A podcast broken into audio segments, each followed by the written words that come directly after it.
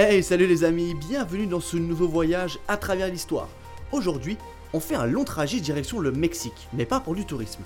Nous allons nous glisser dans la peau d'un conquistador espagnol qui a fait chuter l'Empire aztèque et entrepris l'acte fondateur de la colonisation espagnole aux Amériques, j'ai nommé Hernán Cortés.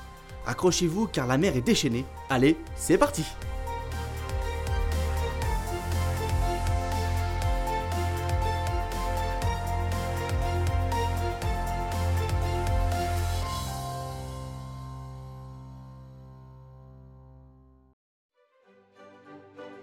Hernán Cortés, dont le nom complet est Fernando Cortés de Monroy Pizarro Altamirano, bon, Hernán Cortés c'est mieux, est un célèbre conquistador espagnol, c'est-à-dire un explorateur, un conquérant qui mène ses troupes à la conquête du Nouveau Monde pour le compte de l'empereur Charles Quint. Cortés s'attaque à l'empire aztèque, vieux de plus de 300 ans. À la place, Cortés fonde une colonie qui porte le nom de Nouvelle-Espagne dont il deviendra le gouverneur général. L'aventure du conquistador n'est que le point de départ de la colonisation espagnole aux Amériques. D'autres illustres explorateurs suivront, tels que Pizarro qui, lui, détruira l'Empire Inca. Mais, avant d'en arriver là, revenons un peu en arrière.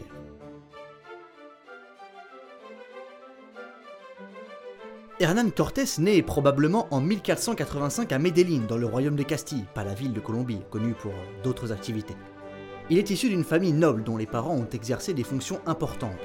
Son père a occupé diverses charges officielles dans le royaume, comme celle de procureur général. Sa mère, elle, a été entre autres mère de Medellín. Hernán n'aime pas trop sa mère, mais éprouve une admiration sans faille pour son père dont le comportement fier et parfois hautain lui plaît. Très vite, il se rend compte que l'école, bah, c'était pas pour lui. Il se lance alors dans une carrière militaire qui le mène d'abord à Saint-Domingue. Là-haut, il reçoit des terres et des indigènes. Il développe l'élevage et l'agriculture et fait preuve d'une épatante aisance. Plus tard, en 1511, il accompagne le conquistador Diego Velázquez de Cuellar dans son expédition à Cuba. Le jeune Hernán s'y voit confier des responsabilités, mais très vite des tensions vont naître entre les deux hommes sur fond de trahison. En 1518, Cortés, devenu riche, n'est pas satisfait. Il prépare alors sa prochaine expédition, le Mexique. 11 navires, 518 combattants, des chevaux et des chiens, Cortés est lancé. Le 23 avril 1519, Cortés foule les terres mexicaines pour la première fois à Cozumel, une île de la mer des Caraïbes faisant partie de l'état mexicain de Quintana Roo. Rapidement, il procède comme ses prédécesseurs, évangéliser les autochtones et détruire tous les objets de culte païen. Des croix en bois sont construites et Cortés fait ériger une statue de la Vierge Marie. Cortés et ses hommes continuent leur route en bateau jusqu'à la côte. Ils rencontrent des Mayas hostiles qui tentent dans un premier temps de leur livrer résistance, mais en voyant les armes à feu et les chevaux des conquistadors, ils se disent que ce n'est peut-être pas une bonne idée. Considérant Cortés et ses hommes comme des dieux tout droit sortis des mers, les Mayas leur donnent des vivres, des bijoux ou encore des esclaves. Parmi ces derniers se trouve une femme aux capacités remarquables, Malintzin. Cortés ne le sait pas encore, mais cette rencontre va jouer un rôle déterminant dans la suite de son aventure. Malintzin, connue sous le nom de la Malinche ou encore Doña Marina, est une femme amérindienne originaire de l'ethnie Nahua dans le golfe du Mexique. Les conquistadors la décrivent comme étant une femme à la beauté incroyable.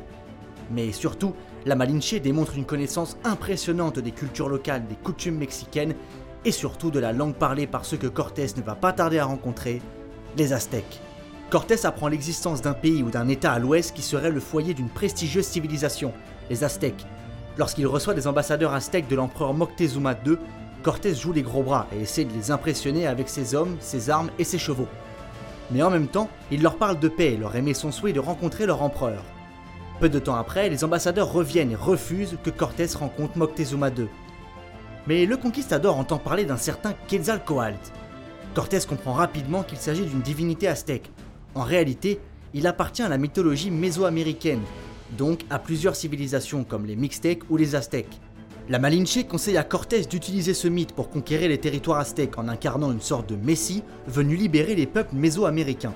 Cortés prend la Malinche à ses côtés, qui va jouer un rôle déterminant dans la conquête du Mexique, jouant tantôt le guide, tantôt l'interprète. À partir de là, les choses s'accélèrent.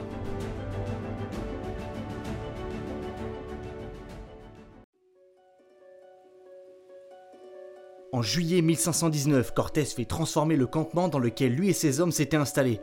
Il fonde ainsi la deuxième ville européenne bâtie sur la terre ferme. Il lui donne le nom de Veracruz. Rapidement, Cortés s'érige comme le dirigeant, le leader, le grand capitaine de cette ville. Néanmoins, ses agissements sur le territoire ne font pas l'unanimité et nombreux sont ceux qui s'agitent, menaçant de partir à Cuba pour rejoindre l'ennemi de Cortés, Diego Velázquez de Cuellar. Certains volent même des bateaux pour tenter de partir, mais ils seront vite rattrapés et condamnés à mort. Mais cette colère populaire pose tout de même un gros problème à Cortés pour la suite des opérations. Il ne peut pas continuer son expansion et ses conquêtes en laissant derrière lui ses bateaux au risque de voir des désertions massives vers Cuba. Sur les conseils d'un proche, il décide de détruire les bateaux. Ainsi, personne ne pourra partir. Après cela, la route peut reprendre. En novembre 1519, Cortés entre dans la capitale aztèque Tenochtitlan. Moctezuma II, impressionné par l'armada espagnole, les accueille en grande pompe. Il leur met à disposition le palais de son père, leur offre de l'or et accepte la plupart des exigences de Cortés, dont la première est d'ériger une statue de la Vierge Marie.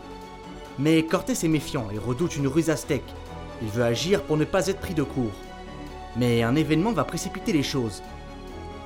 Il apprend que des Amérindiens ont attaqué Veracruz et tué nombre de ses hommes.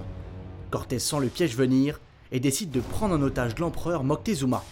Mais malgré cet acte préventif, Cortés n'est pas au bout de ses surprises. Cortés entend parler de l'arrivée de plusieurs navires à Veracruz.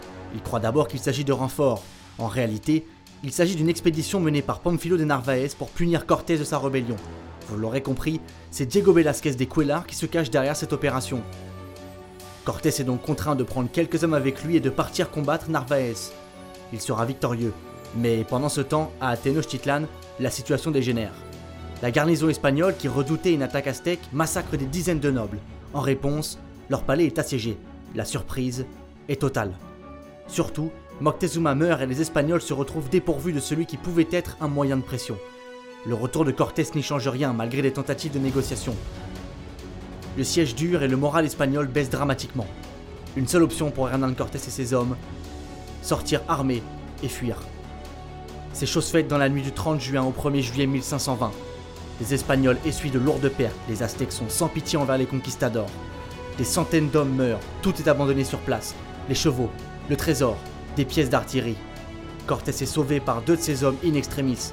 Cet épisode est appelé la Noche Triste.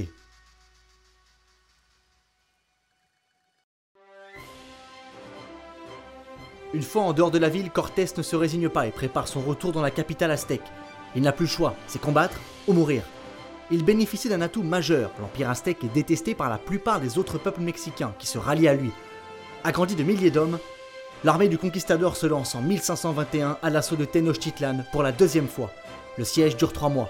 Les Aztèques ne tiennent pas le coup et l'empereur Cuauhtémoc se rend en août 1521.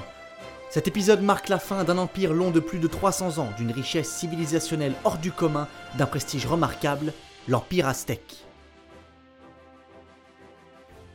Tout cela n'est que le commencement, le commencement d'une nouvelle ère, celle où l'Espagne devient la plus grande puissance du monde, jouant des échanges entre elle et ses colonies. De puissants marchands sont envoyés dans les territoires nouvellement conquis pour y développer le commerce et l'agriculture. Les conquistadors deviennent presque désuets. La conquête du Mexique devient une anecdote de taverne que Cortés raconte avec nostalgie. Il tombe en disgrâce tiraillé entre l'image d'explorateur hors pair et celle d'un guerrier sanguinaire. Ainsi passons-nous à un autre monde, celui des échanges planétaires, du commerce mondial et de l'expansion économique. Mais ça, c'est une autre histoire.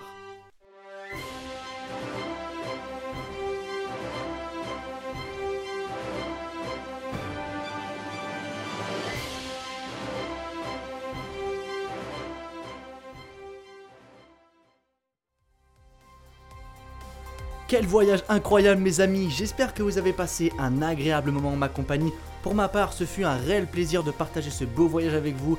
Je vous invite à aller voir la page Instagram de l'émission à travers l'histoire. Vous pourrez y suivre toutes les actualités liées à l'émission et surtout envoyez-moi vos commentaires, vos retours, tout ce qui vous passe par la tête, j'y répondrai avec grand plaisir. Pour ma part, je vous dis à bientôt pour un nouveau voyage à travers l'histoire.